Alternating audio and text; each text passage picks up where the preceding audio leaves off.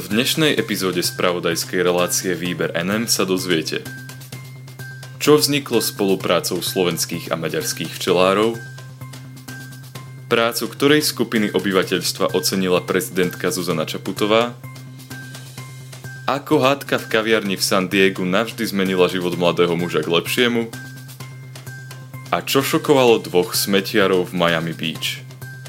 Prajem vám príjemné počúvanie.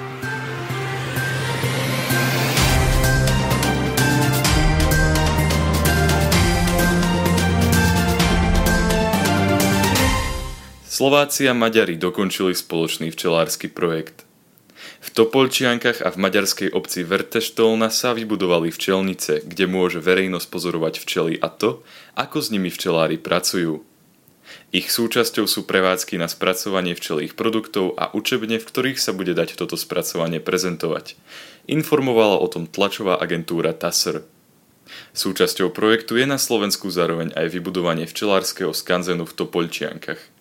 Krajiny na realizáciu projektu využili 98 hektárov lúčneho územia obklopeného lesmi. Na týchto lúkach vopred vysadili také typy kvetov, ktoré včelám poskytujú pastvinu. Maďarská strana už začala novopostavené objekty používať na rozličné podujatia, ako povedala projektová manažérka Nikoleta Nozdrovická pre TASR. Zatiaľ prilákali okolo 250 návštevníkov – na Slovensku podľa nej kvôli pandémii ešte čakáme, kým začneme naplno využívať možnosti, ktoré nám tieto novovzniknuté objekty ponúkajú. Tento projekt vznikol vďaka úzkej spolupráci dvoch krajín. Cezhraničný projekt s názvom Maďarskí a slovenskí lesníci pre včely bol realizovaný v rámci programu spolupráce Interreg VA Slovenská republika Maďarsko, ktorý podporuje rozličné projekty v týchto dvoch krajinách a snaží sa o budovanie dialogu a spolupráce. Na ich stránke sa napríklad môžete dočítať, že podporuje aj budovanie lesných škôl na území oboch krajín. Čo sa financií týka, celý projekt stál 1,93 tisícin milióna eur, pričom Európsky fond regionálneho rozvoja zafinancoval 85% tejto sumy. V Maďarsku sa zo štátneho rozpočtu doplatilo zvyšných 15%, na Slovensku iba 5% a zvyšných 10% museli doplatiť lesy Slovenskej republiky. Celý projekt sa snaží zvýšiť biodiverzitu v pohraničnej oblasti, zlepšiť povedomie mládeže o včelárstve, zachovať tradíciu spolupráce medzi včelármi v dvoch krajinách a v neposlednom rade zvýšiť turistickú atraktivitu jednotlivých oblastí. Je chválihodné, že všetko toto sa môže udiať vďaka spolupráci dvoch krajín. Prezidentka Slovenskej republiky Zuzana Čaputová vyjadrila svoju vďaku učiteľom. Školský rok 2019-2020 bol rokom, na ktorý rodičia, žiaci ani učitelia tak skoro nezabudnú. Už dlho sa nestalo a dúfajme, že ani nestane to, aby sa vyučovanie muselo kompletne pretransformovať a zdigitalizovať. Udialo sa tak kvôli pandémii choroby COVID-19, kvôli ktorej by bolo nebezpečné ponechať kamenné školy otvorené. Aj keď sa na prvý pohľad môže zdať, že byť učiteľom v čase pandémie bolo rajom na zemi, opak bol väčšinou pravdou. To, že deti neboli v škole, neznamenalo, že sa nemuseli učiť. Učitelia ale nemohli použiť zabehnutý spôsob vyučovania v triedach, preto museli hľadať všelijaké kreatívne spôsoby, ako ku žiakom dostať potrebné vedomosti. To si vyžiadalo veľa času a energie učiteľov. Prezidentka Slovenskej republiky Zuzana Čaputová to neignorovala a rozhodla sa prostredníctvom vyjadrenia na sociálnej sieti vyjadriť svoju vďaku pedagogickým zamestnancom škôl, žiakom a aj rodičom. Chcem poďakovať za to, ako sme to zvládli. Učiteľom a učiteľkám za odvahu a tvorivosť pri hľadaní nových fóriem vyučovania. Rodičom za trpezlivosť počas práce z domu, ktorá bola aj pre nich tak trochu školou a žiakom za disciplínu, bez ktorej by to určite nešlo, napísala hlava štátu na sociálnej sieti.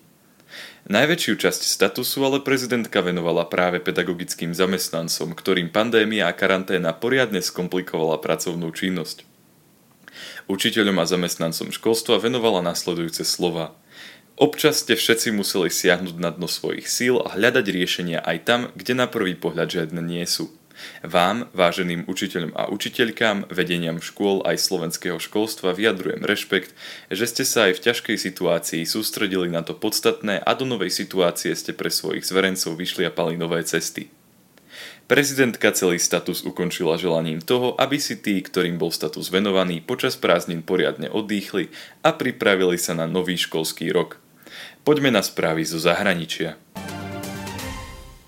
Prvá správa prichádza z miesta San Diego. Mladému mužovi hadka v kaviarni zmenila život. K lepšiemu. 24-ročný barista Lenin Guieteres počas svojej pracovnej zmeny v kaviarni v meste San Diego pripomenul zákazníčke, že ju nemôže obslúžiť, pokiaľ na svojej tvári nemá rúško. Chvíľu ľutoval, že to urobil, no už o pár hodín neskôr mu bolo jasné, že urobil dobre. O celom prípade informovala americká televízia CNN. Celý prípad začal 22.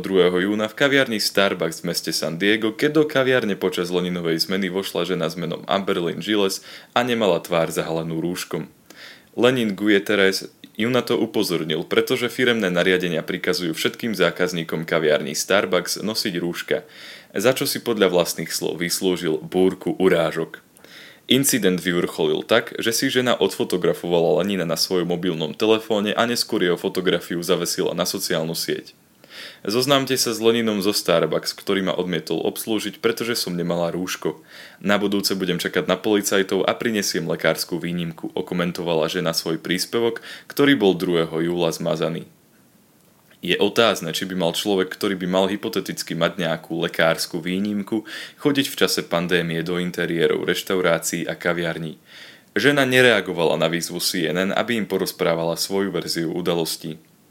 Spoločnosť Starbucks sa pre CNN vyjadrila, že sú aj iné spôsoby, ako si ich pobočky odniesť kávu. Napríklad tak, že ju zamestnanci zákazníkovi donesú ku dverám. Vojsť priamo do kaviarne je teda iba jednou z možností, ako si zaobstarať kofeínový nápoj s ikonickým zeleným logom. V takomto prípade firemné pravidlá od zákazníka vyžadujú, aby mal spodnú časť tváre zahalenú rúškom. Stal sa ale presný opak toho, čo chcela Amberlyn Gilles s príspevkom na sociálnej sieti dosiahnuť. Namiesto toho, aby bol Lenin za svoj skutok kritizovaný, sa ho veľká časť užívateľov tejto sociálnej siete začala zastávať. Podľa niektorých komentárov mali komentujúci chuť ísť do kaviarne iba kvôli tomu, aby mohli Leninovi dať prepitné. Tohto nápadu sa šikovne chytil 26-ročný mladík Cowan, ktorého podľa vlastných slov nahnevalo, že bol Lenin šikanovaný za to, že urobil správnu vec a ochraňoval verejné zdravie. Matt využil webovú stránku s názvom GoFundMe. Táto webová stránka slúži na zbierky a Matt na nej krátko popísal celú situáciu. Zároveň 22. júna na tejto stránke spustil zbierku s cieľom vyzbierať pre Lenina tisíc dolárové prepitné. To, čo sa začalo diať, pravdepodobne neočakával ani v tých najoptimistickejších predstavách. Tisíc dolárový cieľ prekonali veľmi rýchlo. Ľudia z celej Ameriky prejavovali svoj súhlas s Leninovým správaním tak, že mu posielali peniaze, ku ktorým môžete na stránke GoFundMe pripojiť aj nejaký komentár. Komentujúci mu v ďakovných komentároch ďakovali za to, že ide príkladom a stojí si za svojimi hodnotami, aj keď to občas nie je jednoduché. 29. júna Med pri svojom príspevku na stránke GoFundMe informoval, že všetky peniaze idú priamo Leninovi a že Leninovi zabezpečil budúci týždeň stretnutie s finančným poradcom, ktorý mu poradí, ako správne a zodpovedne pracovať s tak rýchlo nadobudnutou finančnou čiastkou. 1. júla 2020 množstvo peňazí v zbierke prekročilo 100 tisíc dolárov, čo je takmer 90 tisíc eur. Lenin Guterres povedal, že časť vyzbieraných peňazí daruje rozličným komunitám v meste San Diego. Peniaze by takisto chcel použiť na to, aby si splnil svoj sen a stal sa profesionálnym tanečníkom. Ďalšia správa prichádza z druhého konca USA. Dvaja smetiari v Miami Beach totiž prišli do práce tak ako vždy, ale obyvatelia ich poriadne prekvapili. Saul Scratch a Kion Richardson sú dvaja smetiari, ktorí odnášajú odpad aj v komunite North Bay Road v americkom Miami Beach. Nedávno išli do práce tak, ako vždy. Rozhodne nepredpokladali to, čo ich bude počas ich bežnej pracovnej okružnej cesty čakať.